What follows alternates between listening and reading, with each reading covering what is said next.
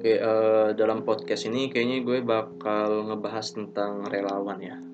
Karena secara gue juga orang yang bergerak di bidang relawan atau ya di kemanusiaan ya. Oke, pertama eh, yang perlu sama-sama kita ketahui ya bahwa dalam agama gue itu khairun nas yang fusihum linnas. Ya gitu kira-kira ya.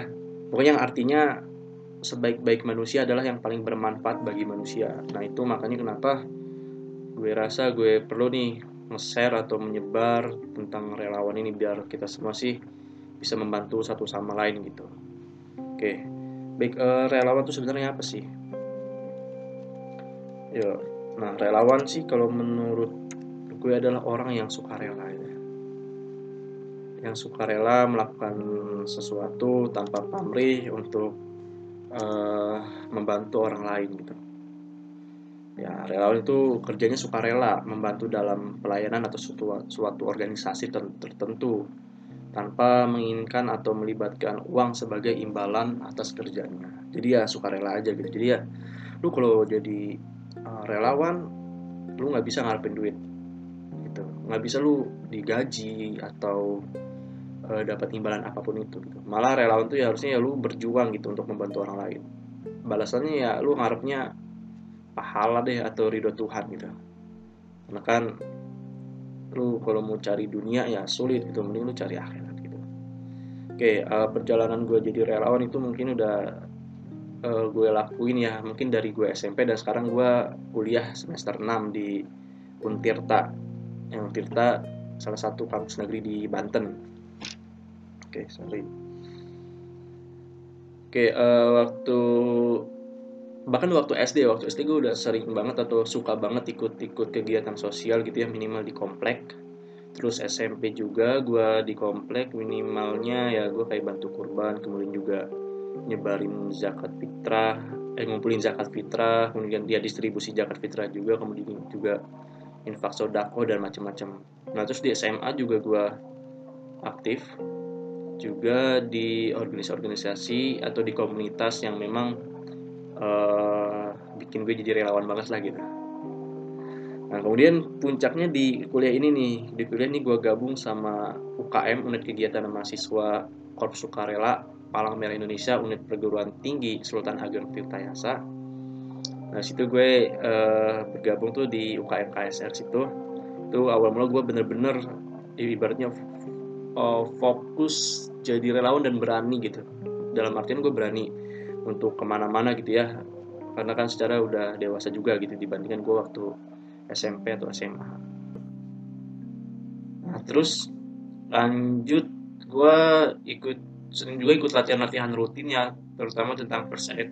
Dan FYI gue uh, sangat suka dengan first aid dan puncaknya itu gue waktu 2019 kemarin gue ikut pelatihan kru ambulans uh, Provinsi Banten yang adanya PMI Provinsi Banten. Terus juga uh, 2018 itu November gue ikut workshop first aid nasional di Malang. Itu gue berangkat sendirian dari Banten gue ke sana belajar tentang first aid. Itu gue ketemu orang-orang keren banget itu menginspirasi banget orang-orangnya. Ya sampai gue jadi sekarang lah gitu sampai terus belajar belajar belajar sampai gue sempet melatih ya ngasih materi gitu ya di beberapa uh, ormawa di kampus yang biasanya minta untuk uh, kita untuk ngajarin tentang first aid gitu ya karena kan di beberapa kegiatan di ormawa di Untirta itu biasanya minta untuk, untuk pelatihan untuk seksi P3K-nya gitu. Terus juga uh, gue juga pernah ikut di tanggap darurat bencana kayak tsunami Banten kemarin juga kebakaran juga pernah terus juga banjir di Serang kan beberapa titik di Serang tuh suka banjir tuh gue asesmen. Terus juga eh, lom bencana Lombok gue pernah juga tapi gue nggak terjun langsung ke Lombok Lombok dan Palu ya dulu kan gempa ya. Tapi gue lebih di sini aja di markas PMI Kota Serang aja situ gue ya bantu-bantu lah buat masalah supply logistik ke sana gitu. Terus sekarang musim COVID-19 nih gue uh, ditugasin di checkpoint checkpoint screening kesehatan di di gerbang tol Serang Timur. Nah, di Serang ini ada beberapa titik ya, salah satunya juga di titik situ di gerbang tol Serang Timur. Ya, jadi relawan seru sih. Seru dan alhamdulillah gue kalau ngerasa capek itu ibaratnya nggak capek banget itu. Capek terus langsung ibaratnya sehat lagi gitu. Karena kan gue ngelihat teman-teman gue juga ngelihat uh, orang yang gua kasih yang kita kasih manfaat gitu ya itu langsung kayaknya wah seger lagi nih gua malah makin semangat lagi buat membantu sesama gitu terus uh, jadi relawan tuh sebenarnya nggak boleh ini sih nggak boleh manja gitu. Ya relawan tuh ibaratnya harus hmm, berani gitu ya harus berani harus kuat harus tangguh gitu ya. Juga nggak boleh mengutuk keadaan gitu nggak boleh ngeluh juga. Ya kita dapatnya segitu kita nerimanya segitu ya udah jalanin aja harus tetap semangat gitu dalam melayani uh, sesama gitu dalam artian kita jangan lu ih jalannya kok becek sih? Juga lu bau nih gue belum mandi. Nah itu lo harus singkirkan itu semua gitu. Yang penting mah ya lu sehat terus juga lu bisa ngasih pelayanan terbaik gitu. Karena bagi gue sih yang penting mah sehat jasmani rohani kita bisa ngasih pelayanan yang terbaik gitu.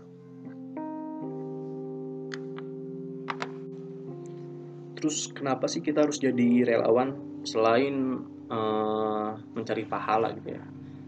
Jadi relawan itu sebenarnya kok selain kita membantu sesama di relawan ketika kita jadi relawan juga itu bisa nambah ini sih kesempatan untuk uh, meningkatkan jaringan atau networking kita gitu.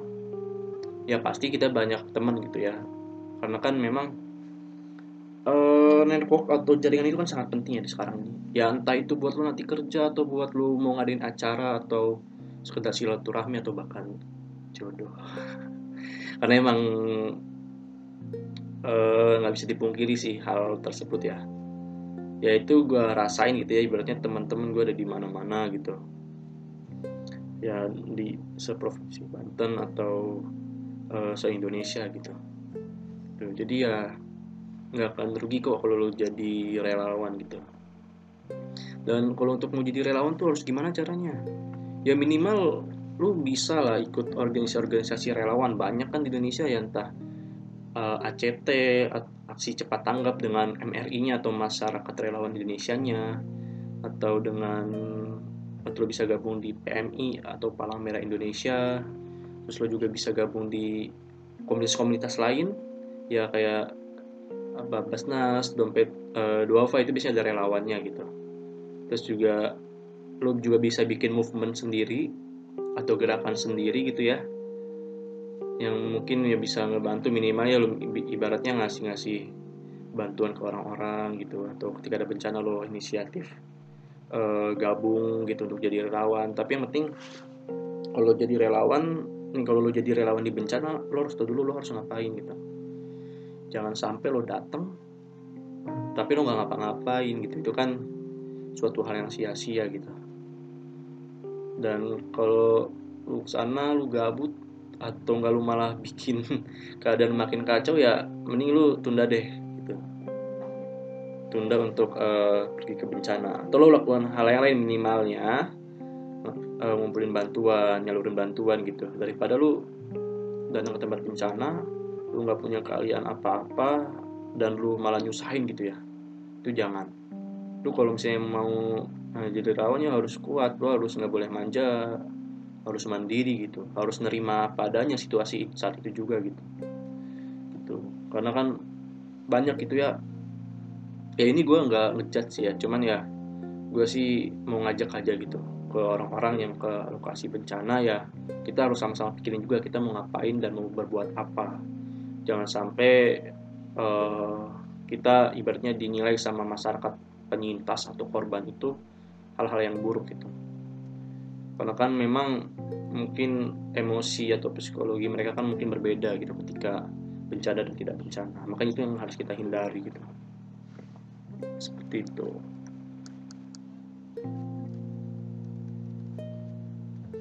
Kemudian eh, jadi relawan itu emang pekerjaan yang berat ya guys.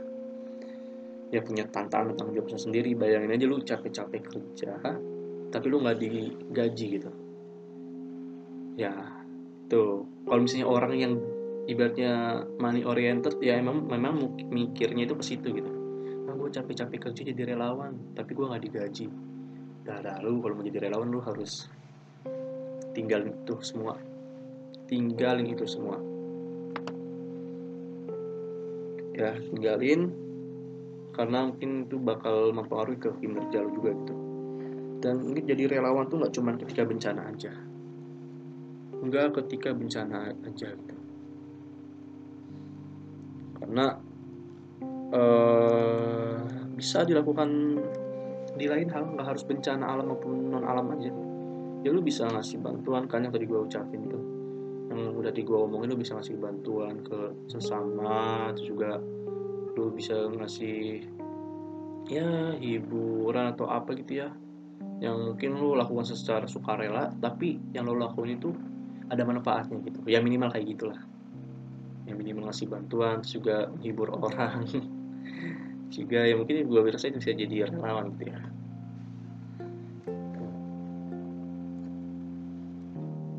dan itu nggak perlu keahlian khusus menurut gue ya keahlian itu aja sebenarnya apa namanya ya kemampuan diri lo sendiri aja gitu secara tidak atau tidak ya. Masa sih lu ngebagian orang lain atau uh, cuma ngasih sumbangan aja nggak bisa gitu ya pasti bisa lah. Kecuali uh, lu mau di lokasi bencana itu lo harus tahu dulu nih kualifikasi lu apa dulu.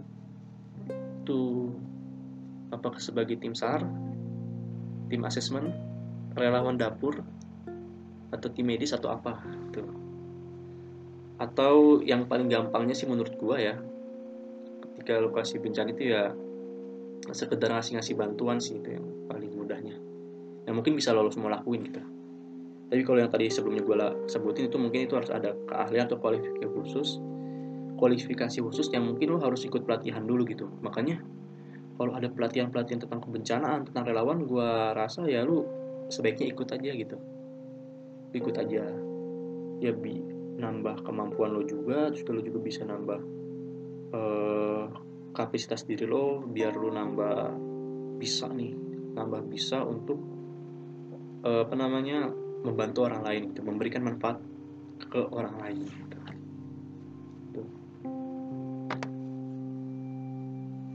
Dan relawan ada yang bilang relawan tuh sama kayak pahlawan gitu. Ya emang bener sih. Ya gue akuin itu. Relawan itu ya sama kayak pahlawan. Makanya uh, ada yang bilang relawan pahlawan yang terlupakan. Karena rata-rata orang nyebutnya pahlawan itu yang ini apa namanya yang uh, mengusir penjajah yang membela tanah air itu betul. Cuman uh, cuman ya konteksnya harus ya mungkin agak luas gitu ya. Kayak misalnya relawan guru gitu kan. Relawan uh, pahlawan juga gitu pahlawan tanpa tanda jasa gitu. Tuh karena kan sama-sama berjuang sama-sama mengemban tugas mulia. Karena ada rasa berani gitu kan. Sebagai walaupun sebagai manusia kan mereka juga kadang dilanda kepanikan namun rasa tegang itu kan bisa mereka sembunyikan gitu. Karena tugas mulia ini. Karena memang gue rasa eh, relawan itu harus punya kematangan emosi dan mental. Ya itu bisa dilatih sih bisa dilatih. Bisa lo latih sendiri gitu biar lo lebih terbiasa gitu di situasi-situasi yang memang sangat mencekam. Kayak dulu waktu gue eh, penugasan di tsunami Banten itu gue rasa ya ada rasa takut sih ketika evakuasi korban dari runtuhan entah itu gue takut kena runtuhan bangunan atau entah takut ada tsunami susulan gitu. Itu sih. Cuman ya kita harus mencoba berani. Apalagi sekarang jadi relawan di checkpoint kesehatan COVID-19 itu eh, ini ada rasa takut cuman kita berani aja gitu. Karena memang dari lembaga kita juga atau ya dari kita sendiri aja kita ya disiplin sih kuncinya. Pakai APD yang lengkap kemudian juga ngikutin protokol-protokol kesehatan gitu itu intinya. Juga ya untuk jadi relawan yang aman yang ibaratnya biar selalu sehat aja ya lu harus ngikutin aturannya gitu aturan atau ya aturan-aturan panduan keselamatannya gitu. Jangan sampai lu e, bergeraknya arogan jangan sampai itu. Lu harus ikutin aturan juga gitu walaupun lu relawan. Seperti itu. Biar ya lu aman selamat gitu. Jangan ibaratnya ya jangan sombong lah gitu. Walaupun lo relawan juga ya uh gua relawan nih ya terserah gue dong gue kan bantu sama wah itu nggak boleh lu mikir kayak gitu. Relawan juga harus mikir bos harus ada aturan aturan terus ada ukurannya juga gitu. Biar ya biar nggak sia-sia aja apa yang udah lo lakuin itu gitu. Terus ya relawan juga ya. Enaknya kadang disanjung gitu ya kadang sanjung saat bencana tapi juga kadang juga dilupakan gitu ketika semuanya telah usai gitu.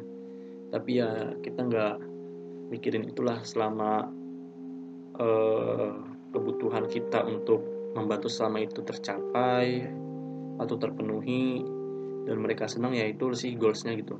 Disanjung ya bodoh amat dihina ya bodoh amat gitu. Yang penting ketika itu baik untuk uh, sesama ya udah kita lanjutkan dan kita lakuin aja gitu. Oke mungkin itu sih yang uh, podcast pertama gue nih soalnya sorry kalau misalnya rada gugup atau rada gimana. Soalnya ini first time gue bikin podcast. Dan juga ini jujur gue nggak pakai teks sama sekali. Ini yang apa ada di pikiran gue gue sampein aja ke sini gitu. Ya mungkin ini bisa nambah uh, referensi nambah motivasi nambah pengetahuan lu semua.